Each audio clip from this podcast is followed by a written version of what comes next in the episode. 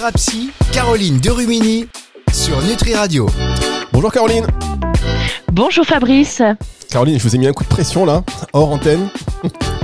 Non mais c'est bon, j'ai géré, j'ai l'habitude que tu me mettes la pression. Non, pas du tout. Moi alors, pas du tout. Caroline de Rumini sur Nutri Radio, Thérapsite. Caroline qui fait sa rentrée une semaine après tout le monde. C'est un peu comme les stars, vous voyez. Euh, c'est ça le star system. Caroline, bonne année à vous. J'ai pas eu le temps de vous dire bonne année, je vous le dis, bonne année. Bonne année également et euh, le meilleur moment est l'attente. Alors du coup c'est parfait une semaine après tout le monde. Exactement, d'autant, d'autant que euh, vous avez pris votre temps, mais c'était une émission un peu particulière puisque vous avez décidé d'inviter euh, dans, dans, votre émission Thérapie Emma Drouet, psychologue clinicienne, pour parler notamment donc de son de son troisième bouquin, l'écho des souffrances silencieuses, pour parler des troubles borderline. bonjour Emma. Bonjour Fabrice, bonjour Caroline. Alors bonjour. Caroline, Emma, euh, vous vous connaissez, vous êtes deux amies, je vais me retirer. Euh, Caroline, comme vous le faites très bien, on l'a vu euh, la dernière fois, vous faites très bien les interviews. Je vous laisse gérer ça d'une main de maître. Merci Fabrice. Eh bien oui, j'ai je suis vraiment très heureuse euh, aujourd'hui d'inviter euh, mon amie, mais aussi psychologue clinicienne Emmanuelle Drouet pour la sortie de son troisième livre, L'écho des souffrances silencieuses aux éditions Jouvence, Jouvence roman. Et euh, donc Emma qui est à son troisième livre, le premier étant Upsilon, un recueil de poésie, et le deuxième étant Désabîmez-moi, un livre autour de l'inceste sexuel et aux éditions d'ailleurs, les éditions des lacs, si je je me souviens bien. C'est ça, voilà. Euh, donc du coup, euh, là pour le troisième livre, étant donné que c'était euh, autour, donc un roman autour du trouble borderline, je me suis dit que dans l'émission thérapie, eh bien, il avait toute sa place, puisque du coup, ben comment parler d'un trouble borderline par une experte, c'était beaucoup mieux que par moi-même.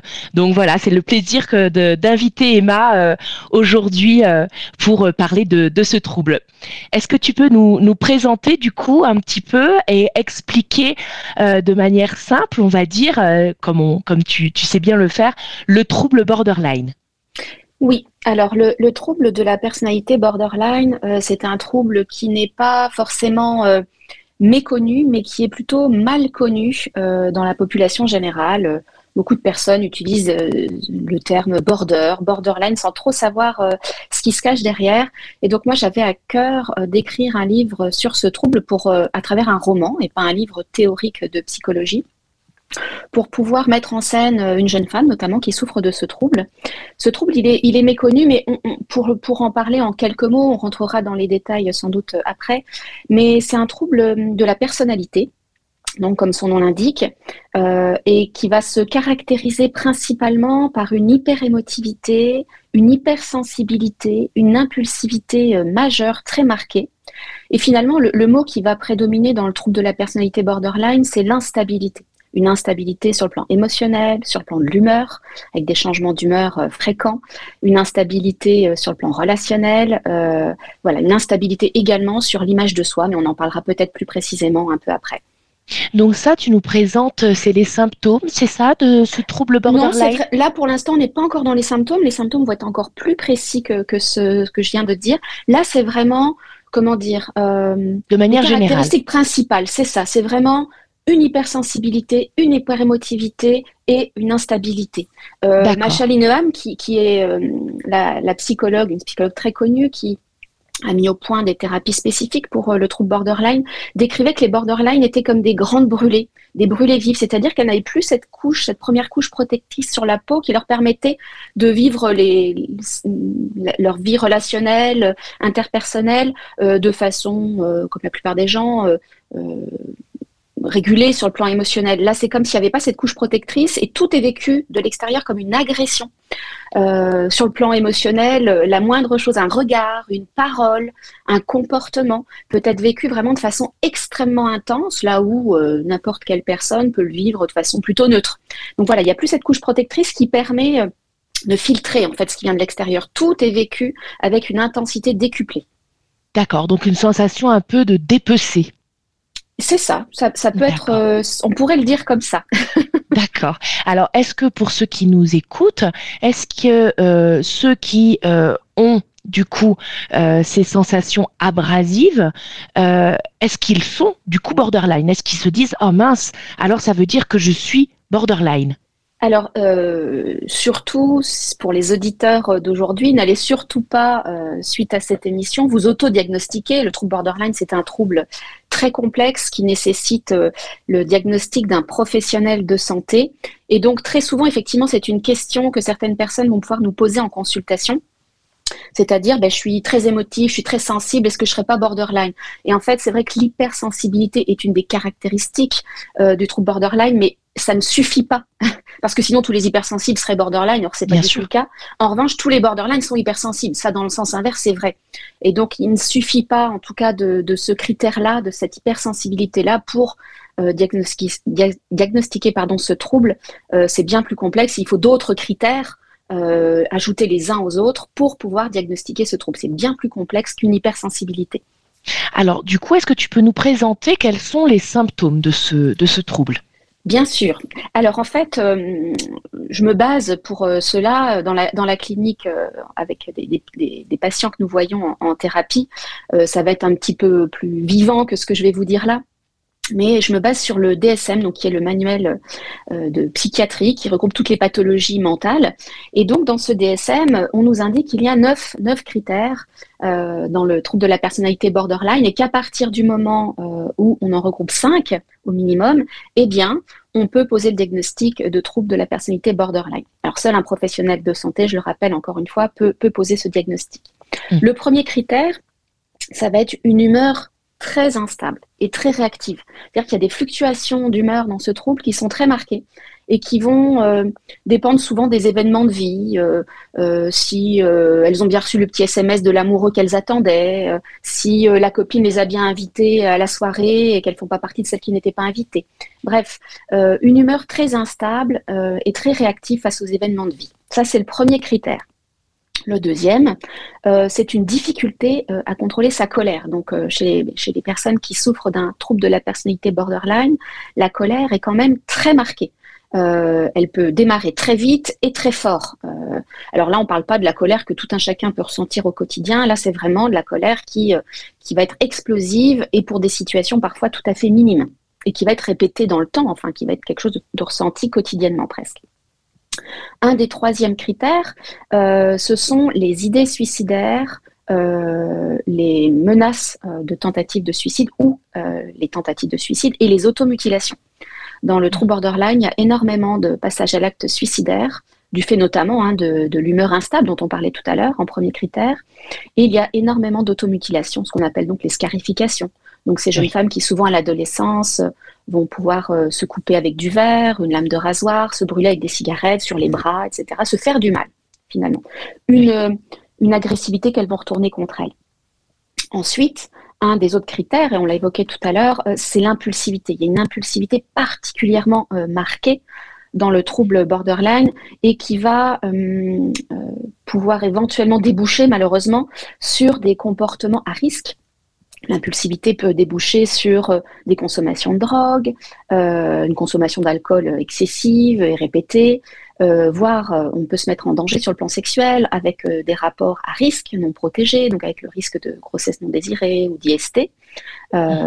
c'est aussi très marqué chez les jeunes femmes notamment qui souffrent de ce trouble par des crises de boulimie ou des troubles alimentaires des compulsions d'achat. Chez les hommes, ça va plus être des conduites à risque sur l'autoroute euh, en étant euh, alcoolisé, sans ceinture de sécurité. C'est ça, totalement mmh. imprudent avec des risques réels en fait. Hein. Donc là, on en était au quatrième critère. Il en reste cinq. Je vais essayer d'aller plus vite peut-être. Euh, le, cinquième étant un sentiment chronique de vide. Hein. Ce sont des, personnes qui décrivent très très souvent le fait qu'elles ne savent pas vraiment qui elles sont, qu'elles se sentent vides, comme des coquilles vides. Elles ne connaissent pas vraiment leur personnalité, leur goût, etc. L'autre, un autre critère, c'est la peur panique. Alors c'est vraiment très prédominant dans ce trouble, la peur panique d'être abandonné. Donc euh, ces personnes vont redouter euh, extrêmement fort d'être quittées par leur conjoint, d'être euh, un petit peu mises à l'écart par leurs amis, d'être moins aimées. et donc ça va être un, critère très très important dans ce trouble. Un autre critère, ce sont donc les relations instables, on l'a vu tout à l'heure, hein, et qui, qui, vont être marquées par, c'est très difficile notamment dans la vie de couple, par une alternance entre des phases d'idéalisation. On va idéaliser complètement son partenaire, par exemple, ou son ami, euh, on dira c'est l'homme de ma vie, c'est la femme de ma vie, euh, il vient de m'offrir une bague, c'est génial. Et puis l'heure d'après, il se peut qu'on ait pas reçu le petit SMS qu'on attendait, et là, alors là, ça va être, mais non, mais finalement, je me suis trompée, franchement, euh, autant me séparer, ça, ça vaut pas le coup, même pas autant que ce qu'il me disait, etc. Donc, on alterne dans ce trouble entre des phases d'idéalisation et de dévalorisation des personnes, ce qui peut être extrêmement difficile pour, pour l'entourage. Et puis, euh, voilà, les deux, derniers critères, c'est vraiment euh, une image de soi qui est très instable et qui est fonction des événements de vie. Voilà, c'est une fluctuation au niveau de l'image de soi, voilà, qui n'est pas encore euh, stable et acquise. Et puis le dernier critère, euh, c'est des, phases de parfois de, persécution avec des, idées un petit peu euh, de pa paranoïaques, des interprétations paranoïaques de certaines situations, de personnes qui vont parler dans la rue, on va tout de suite se dire ah, elles sont en train de parler de moi, de se moquer de moi, etc. Avec des symptômes dissociatifs parfois, parce qu'il y a beaucoup de trauma dans, dans les antécédents chez ces personnes-là. Voilà pour ce qui est des neuf critères. Emma Drouet, je vous propose qu'on marque une toute petite pause, Caroline Patient un tout petit peu avant de reprendre votre interview passionnant. C'est juste après ceci et c'est sur Nutri Radio.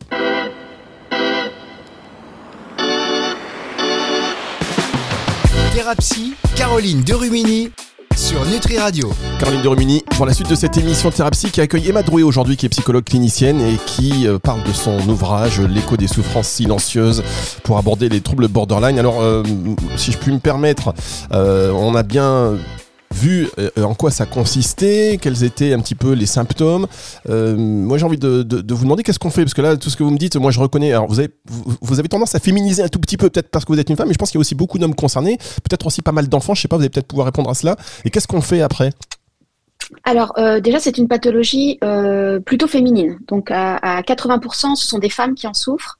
Euh, donc il y a quand même, c'est pour ça que j'en parle plutôt au, féminin parce qu'on sait que ça va préférentiellement toucher les femmes et pour les hommes qui vont être touchés, parce qu'il y en a quand même, le, le, trouble va être plus caractérisé par des comportements de violence, d'hétéroagressivité, euh, chez les femmes, ça va être plus de l'auto-agressivité, donc se faire mal à soi-même. Chez les hommes, ça va être plus des comportements un petit peu de délinquance ou de, de bagarre, euh, de, de, violence à travers d'autres personnes. Donc, il ne va pas se manifester le trouble de la même manière chez les hommes et chez les femmes. Mais il touche quand même principalement euh, les femmes et ça touche euh, globalement 2% de la population. D'accord, parce que euh, on sent quand même. Ça peut paraître peu, mais c'est beaucoup quand même. et puis on sent quand même une souffrance finalement, que ce soit homme ou femme. Comment on gère ça et comment on fait pour s'en sortir sans être abruti peut-être par des, des médocs euh, alors, les médicaments, c'est une piste thérapeutique, mais ça ne doit pas être la seule. En fait, les médicaments, ils sont importants dans le trouble de la personnalité borderline, notamment les traitements antidépresseurs. Pourquoi? Parce que, comme on l'a vu tout à l'heure, il y a des fluctuations d'humeur. Et dans ces fluctuations d'humeur, notamment quand ça vacille sur le plan de la phase dépressive, plutôt de l'humeur dépressive, c'est là que peuvent euh, intervenir les passages à l'acte suicidaire mais également les consommations de substances, les conduites à risque, etc. Et donc, pour réguler ces phases-là et pour réguler aussi l'impulsivité, le traitement antidépresseur va être important. Donc ça, c'est euh, une partie du traitement, mais ça ne doit pas et ça ne peut pas euh, à lui seul euh, suffire à traiter le trouble borderline. La thérapie va être essentielle.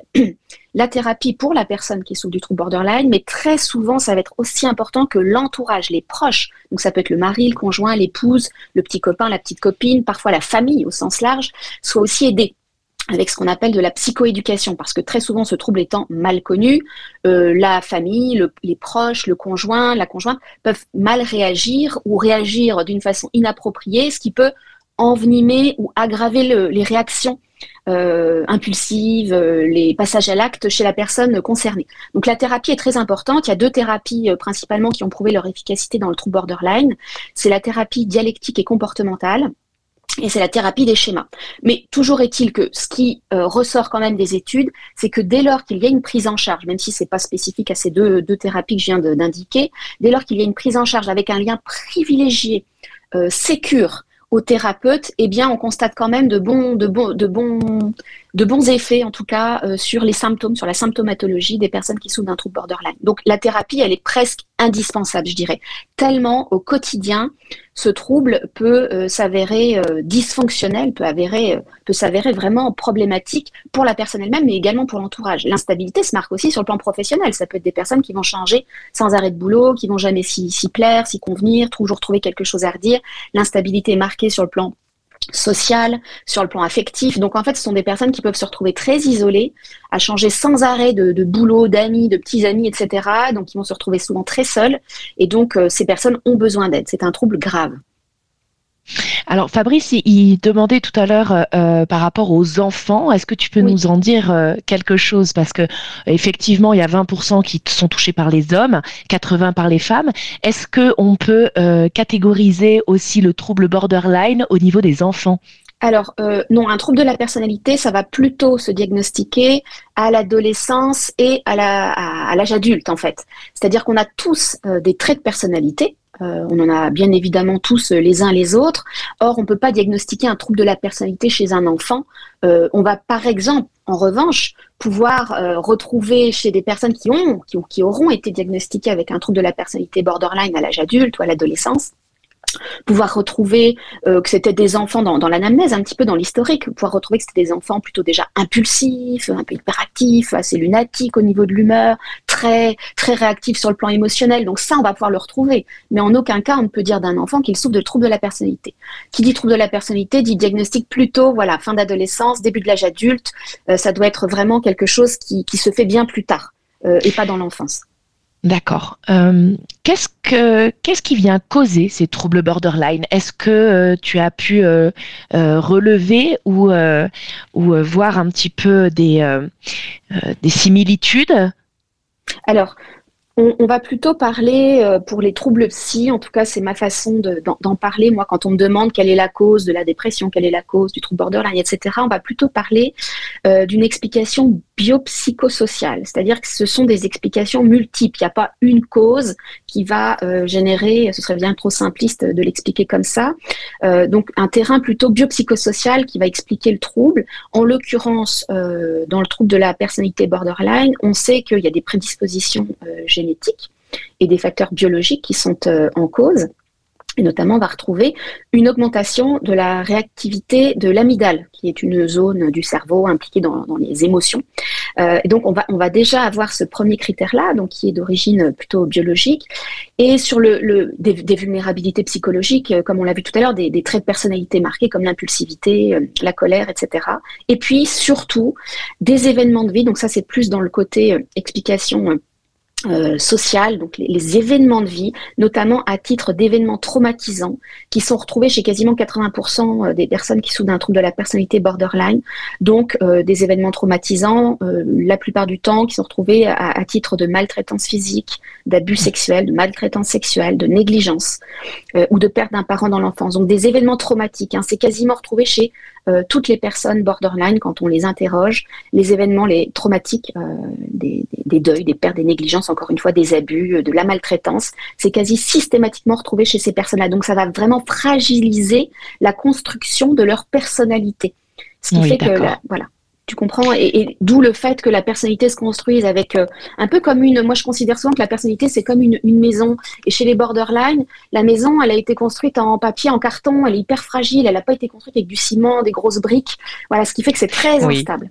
Je vois, moi, je visualise à chaque fois avec mes patients, je parle château de cartes et château fort. Tu sais, euh, quand on, voilà, on fait un château de cartes, on fait un château fort, le château est toujours le même, c'est la, la construction, mais euh, les édifices ne sont pas faits de la même manière. C'est tout à fait ça. Et donc, dans les troubles de la personnalité, notamment celui-ci, c'est vrai que la construction de la personnalité a quand même été euh, assez, euh, assez problématique, assez difficile, et donc la construction est pas très solide. Donc, elle peut vaciller à tout moment. Emma Drouet, euh, Caroline, on marque une dernière pause et on se retrouve dans un instant pour la suite et la fin de cette émission sur Nutri Radio.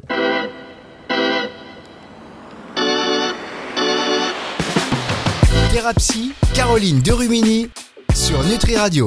Caroline Derumini pour la suite et la fin de cette émission, Thérapie qui reçoit aujourd'hui donc Emma Drouet, psychologue clinicienne qui publie aux éditions euh, Jouvence l'écho des souffrances silencieuses, parler des troubles borderline. Et on voit que c'est assez lourd et franchement quand vous parlez, euh, Emma, c'est hyper intéressant. Mais je vous dire un peu, j'ai grave mal au cœur pour les personnes qui, ont ça. je me dis mais ça doit être hyper dur à gérer. Est-ce qu'on finalement on peut bien vivre C'est très difficile. Mais j'avais quand même envie de donner une touche d'espoir euh, aujourd'hui en disant que Euh, parce que bon, là, on, évoque éventuellement, enfin évidemment, des choses très difficiles parce que c'est un trouble grave. Hein, les, les, suicides sont quand même importants. Euh, euh, le risque suicidaire est 40 fois plus supérieur à celui de la population générale quand on souffre de ce trouble. Il y a 8 à 10% quand même des patients qui meurent par suicide à la trentaine, donc c'est quand même un trouble grave. En revanche, moi, je voulais quand même donner beaucoup d'espoir ce matin en évoquant ce trouble, déjà parce que c'est ce que j'ai voulu faire passer comme message à travers mon roman l'écho des souffrances silencieuses. Et également, bah, il y a, peu de, temps, j'en ai parlé sur les réseaux sociaux, j'ai souffert de ce trouble de la personnalité. Euh, c'est important de pouvoir dire aussi, euh, on peut s'en sortir, parce qu'à un moment donné, euh, vers la quarantaine notamment, ce trouble est amené à avoir un bon pronostic, c'est-à-dire que les symptômes, notamment d'impulsivité, de colère, d'instabilité, etc., s'apaisent avec l'âge. C'est évidemment, ça n'empêche pas de, faire un travail thérapeutique, évidemment, plutôt que d'attendre patiemment ses 40 ans. Mais c'est vrai que c'est un trouble qui, s'apaise avec l'âge, qui est plutôt de bon pronostic. Et donc, c'est important de faire aussi passer ce message d'espoir. C'est-à-dire que moi, je suis psychologue, j'ai un enfant, j'ai une vie amoureuse stable, je me suis mariée au mois de juin. Et donc, j'ai aussi envie de faire passer ce message d'espoir. C'est-à-dire qu'on peut avoir une adolescence extrêmement compliquée. Moi, j'ai une, une adolescence extrêmement compliquée avec beaucoup de tentatives de suicide, d'instabilité relationnelle. Et on peut finir à un moment donné, quand même, en travaillant sur soi, en, s'orientant vers les bonnes personnes aussi sur le plan relationnel et amoureux, par se poser, par avoir une vie professionnelle stable, une vie amoureuse stable, une vie familiale stable. Et c'est ce message d'espoir surtout moi que j'ai envie de faire passer ce matin.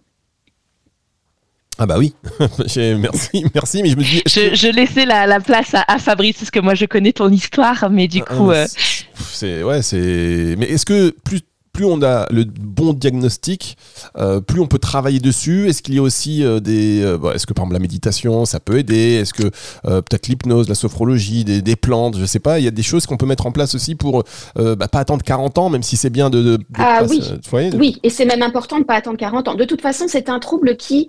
Les, premiers, les premiers symptômes sont souvent repérables à l'adolescence par... souvent chez les jeunes femmes en tout cas, par les scarifications. C'est souvent un syndrome, un prodrome en fait du trouble. Hein. C'est-à-dire que euh, une adolescente qui souffre de troubles alimentaires et qui se scarifie, euh, en général, on peut se dire, oh là là, euh, attention, trouble borderline potentiel et plus, plus, plus. Donc, c'est vrai que très rapidement, on va détecter qu'il y a quelque chose qui va pas bien. très souvent, c'est un trouble qui est confondu avec le, trouble bipolaire parce qu'il y a des fluctuations d'humeur dans les deux, des symptômes qui se rassemblent. Donc parfois, il y a un, temps de latence avant la pose du diagnostic, mais une fois que le diagnostic est fait, c'est vrai qu'il y a des choses à faire, euh, que ce soit euh, dans la prise en charge psychologique, mais j'ai envie de dire tout ce qui peut aider la personne. Donc vous parliez de méditation, d'hypnose, peu importe, tout ce qui peut aider la personne à mieux réguler ses émotions, à mieux se connaître, à, être moins dans l'impulsivité, euh, tout simplement, j'ai envie de dire, bah, il, faut tout, prendre, sans être dans une surconsommation non plus de soins, hein, parce que c'est dans le côté impulsif, euh, du trouble borderline, on peut avoir tendance à surconsommer du, soin. Euh, alors on va voir un professionnel puis deux, puis trois, puis quatre, puis dix, parce qu'on a envie à tout prix de s'en sortir. Donc c'est pas la stratégie non plus à utiliser. Mieux vaut euh, faire une thérapie et à côté éventuellement faire peut-être de la, de la relaxation, qui peut être d'ailleurs plutôt bien, bien, bien efficace dans ce trouble hein, pour réguler la réactivité émotionnelle, de la méditation, pourquoi pas, savoir profiter de l'instant présent. Euh, il y a aussi un gros travail à faire sur l'intolérance à la frustration. Les borderlines sont très intolérantes à la frustration, elles veulent tout tout de suite. C'est compliqué, donc il y, a un gros travail à faire, mais bien sûr qu'il y a plein de pistes à explorer et tout ce qui peut aider la personne. Je crois que notamment le, le fait que l'entourage familiale soit quand même euh, bien informé sur le trouble, comprenne bien comment fonctionne ce trouble pour pouvoir ne pas envenimer le trouble. C'est-à-dire que si j'ai un conseil à donner aux auditeurs qui écoutent ce matin l'émission, c'est vrai que, alors je dis pas que c'est facile, hein, loin de là, mais enfin, avoir quelqu'un dans son entourage qui souffre d'un trouble borderline, c'est jamais simple, mais un, conseil, si, je puis me permettre de le donner, c'est de, garder, même dans des situations qui sont des situations un peu extrêmes, de garder des réactions euh, pacifié, euh, pas, pas, extrême, parce que ça, ça va venir envenimer la réactivité émotionnelle du borderline. Donc de garder des réactions plutôt calmes, posées, même si intérieurement c'est compliqué pour euh, l'entourage, mais parce que sinon ça va complètement alimenter l'impulsivité, la réactivité émotionnelle de la personne avec de potentiels passages à l'acte derrière ou, de la colère, etc., etc.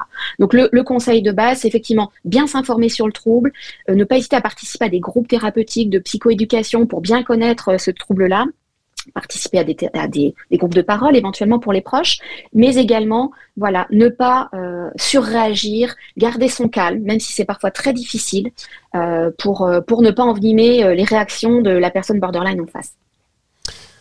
Ok, eh bien écoutez, merci beaucoup. On a, voilà, c'est vraiment une émission que je vous conseille de réécouter en podcast à la fin de la semaine si vous venez nous, nous rejoindre euh, sur nutriradio.fr dans la partie médias et podcasts et sur toutes les plateformes de euh, streaming audio. Emma Drouet, merci euh, d'avoir été avec nous aujourd'hui. Merci, merci Fabrice, merci Caroline. Merci beaucoup Emma.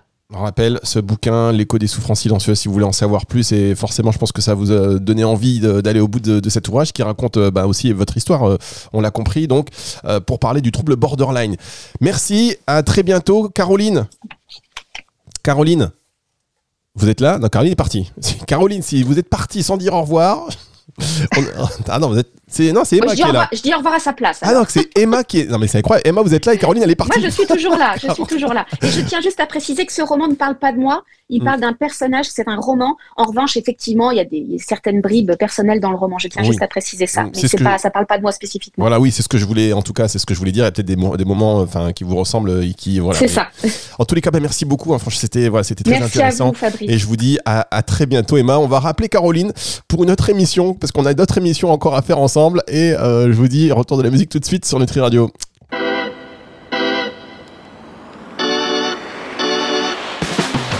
Thérapie, Caroline Derumini sur Nutri Radio.